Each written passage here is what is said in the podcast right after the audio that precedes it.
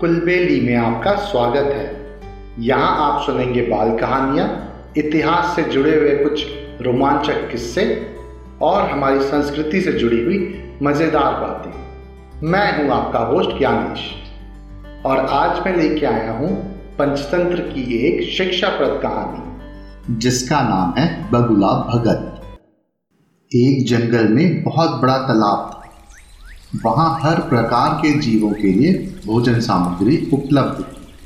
थी इसलिए वहाँ कई प्रकार के जीव, पक्षी, मछलियाँ, कछुए और केकड़े और भी जीव जंतु रहते थे तालाब में एक बगुला भी रहता था। उसे मेहनत करना बिल्कुल भी पसंद नहीं था। उसकी आँखें भी कमज़ोर थी और मछलियाँ पकड़ने के लिए मेहनत तो करनी ही पड़ती है। ये बात उसे खलती थी। इसलिए आलस की वजह से वो अक्सर भूखा ही रहता था। बगुला एक टांग पे खड़ा यही सोचता रहता था कि क्या जुगत की जाए कि बिना मेहनत किए ही मुझे खाने के लिए शिकार मिल जाए। एक दिन उसे एक उपाय सूझा और वो उस उपाय को आजमाने बैठ गया। बगुला तालाब के किनारे खड़ा हो गया और आँसू बहाने लगा। एक केकड़े ने उसे आँसू बहाते हुए देखा तो उसके पास आया और उससे पूछा, मामा, क्या बात है? भोजन के लिए मछलियों का शिकार करने के बजाय तुम यहाँ पे खड़े होके आँसू बहा रहे हो? बगुले ने ज़ोर की हिचकी और रोते हुए बोला, बेटे, बहुत कर दिया मछलियों का शिकार। अब मैं यह पाप और नहीं करूँगा। मेरी आत्मा जाग उठी है, इसलिए मैं निकट आई मछलियों को भी नहीं पकड़ रहा।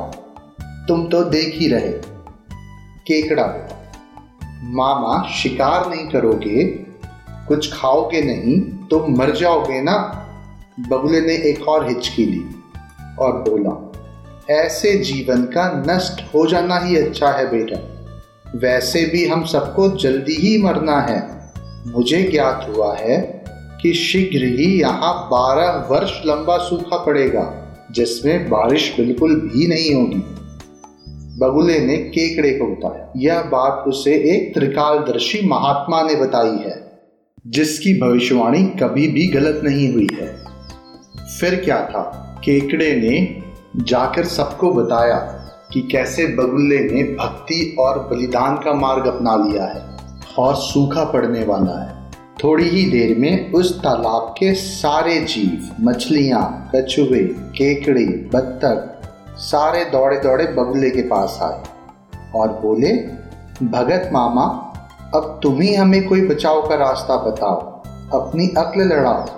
तुम तो महाज्ञानी बन गए हो। बगुले ने थोड़ी देर तक सोचने का नाटक किया। फिर बोला, यहाँ से कुछ दूरी पर एक दूसरा तालाब है, जिसमें पहाड़ी झरना गिरता है। वो तालाब कभी भी नहीं सूखता है। अगर यहाँ के सारे जीव उस तालाब में चले जाएँ तो सबकी जान बच सकती है। अब समस्या ये थी कि तालाब के सारे जीव उस तालाब में जाएँगे कैसे? सबने अपनी समस्या बगुला को बताई। बगुले भगत ने मुस्कुराते हुए बोला, अरे, ये समस्या तो मैं सुलझा दूँगा। मैं तुम्हें एक एक करके अपनी पीठ पर बिठाकर वहाँ तक ले जाऊँ। क्योंकि अब मेरा सारा शेष जीवन दूसरों की सेवा करने में गुजरेगा। सभी जीवों ने गदगद होकर बोला, बगुला भगत की जय हो, बगुला भगत की जय हो। फिर तो बगुला भगत के मज़े से ही आ गए।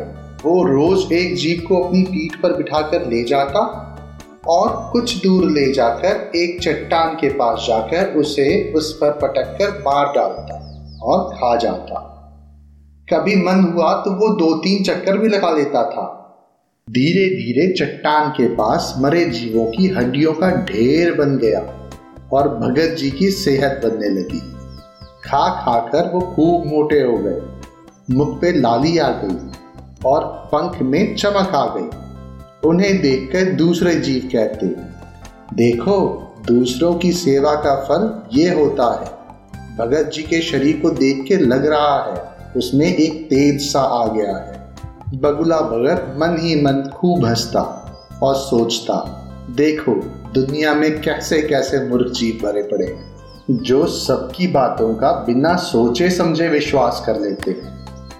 ऐसे मूर्खों की दुनिया में थोड़ी चलाकी से काम लिया जाए तो मज़े ही मज़े आ जाए। बहुत दिनों तक यही क्रम चलता रहा। एक दिन केकड़े ने बगले से कहा मामा, तुमने इतने सारे जानवर यहाँ से वहाँ पहुँचा दिए, लेकिन मेरी बारी अभी तक नहीं आई। भगत जी बोले, बेटा, आज तेरा ही नंबर लगाते हैं। आ जा, मेरी पीठ पे बैठ जा। केकड़ा खुश होके बगुले के पीठ पर बैठ गया। जब वो चट्टान के निकट पहुँचा तो वहाँ हड्डियों का पहाड़ देखकर केकड़े का माथा ठनका। वो हकलाया ये हड्डियों का ढेर कैसा है? और यहाँ से दूसरा तालाब कितनी दूर है, मामा? दुष्ट बगुला खूब ज़ोर ज़ोर से हा हा करके हंसा और बोला, मूर्ख, वहाँ कोई तालाब नहीं है। मैं एक एक को पीठ पर बिठाकर यहाँ लाकर खा जाता हूँ। आज मैं तुझे भी मार के खा जाऊँगा। हा हा हा हा केकड़ा सारी बात समझ गया।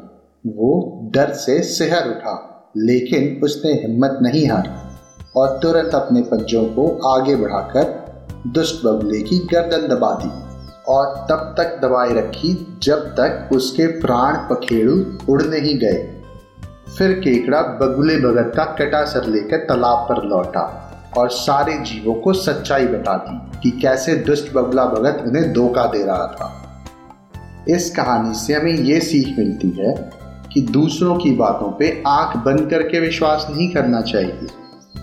दूसरी सीख ये मिलती है कि हमें हमेशा ही मुसीबत में धीरज और बुद्धिमानी से काम लेना चाहिए। मुझे उम्मीद है आपको ये कहानी बहुत पसंद आई होगी। ऐसी और कहानियाँ सुनने के लिए हमारे चैनल को लाइक और सब्सक्राइब कीजिए। इस कहानी को ज़्यादा से ज़्यादा शेयर करिए। जल्द ही मिलते हैं एक और नई कहानी के साथ।